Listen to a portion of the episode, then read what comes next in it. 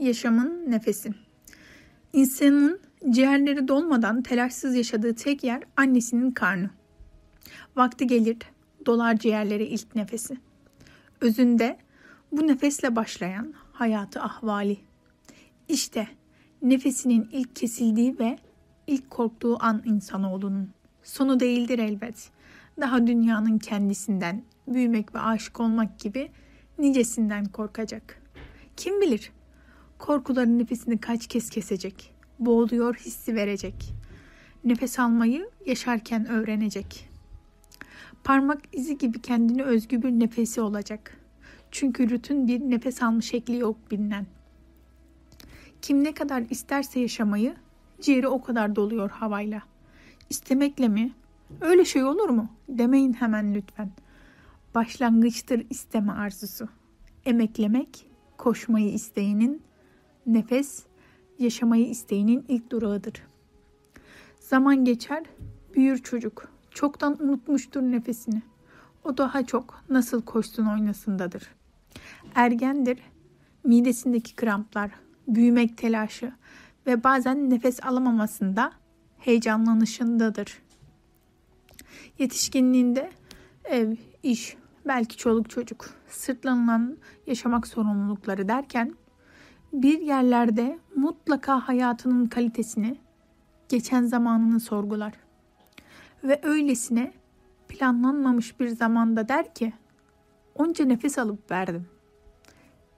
Yaşadım sayar mıyım? Doğarken aldığım nefesin verişinin ne zaman olacağı meçhuldür.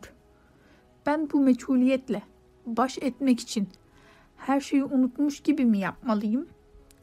Yoksa aldığım nefesi mucize bilip yaşamım sürdükçe bir amaca, amaçlara mı bağlanmalıyım?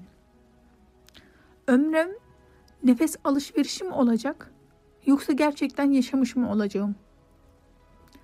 Bu süreçten alınan bir kararla çıkılacak. Aldığı nefesi anlamlandırma kararını erken verenler daha geç yaşlanacaklar.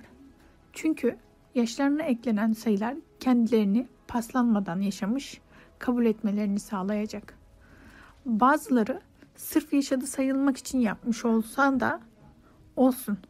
Vardılar, yaşamaya çalıştılar, nefesleriyle ahenk verdiler dünyaya, bu da yeter. Bir bilge kadar yaş almıştır nihayetinde insan oğlu. Bedeni yetişemez aklına, nefesi yetmez ruhundaki dansı insanlara sergilemeye. Bilir, dünyada alacağı nefes sayısı belliydi ve çoğunu tüketti. Peki bu ihtiyar artık ölüyorum diye ağıt mı yakmalı? Huysuz bir yaşlıya dönüşmeyi reddedip ne yapmalı? Ruhunu çocukluğuna emanet edip ömründeki tecrübeleri diline öğüt diye yerleştirdi. Ve bir gün oturttu gençleri çevresine, dedi ki: "Şimdi size nefesim yettiğince anlatacağım. Lakin beni burnunuzu kapatıp dinleyeceksiniz." Nefes nefese kalıp bıraktılar kendilerini. "Dinleyemezdiniz zaten," dedi.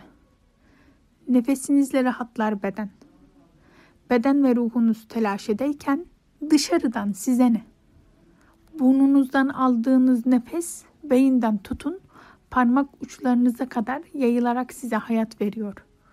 Boş yere ve insanı tüketmeyin. Nefesinizi önemseyin, ona eğitip yönetmeyi öğrenin.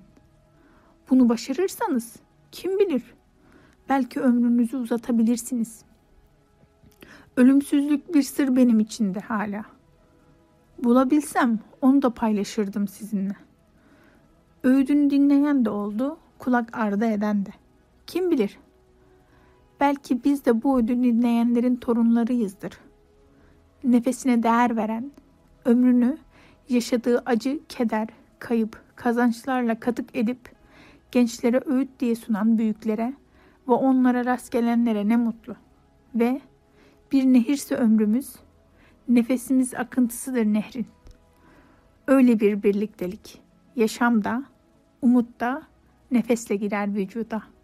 Dil susar, göz kapanır, beden uyur. nefes alışverişi devam eder. Ta ki son nefesimizi verene dek. Sevgilerimle Asya Alin Arslan.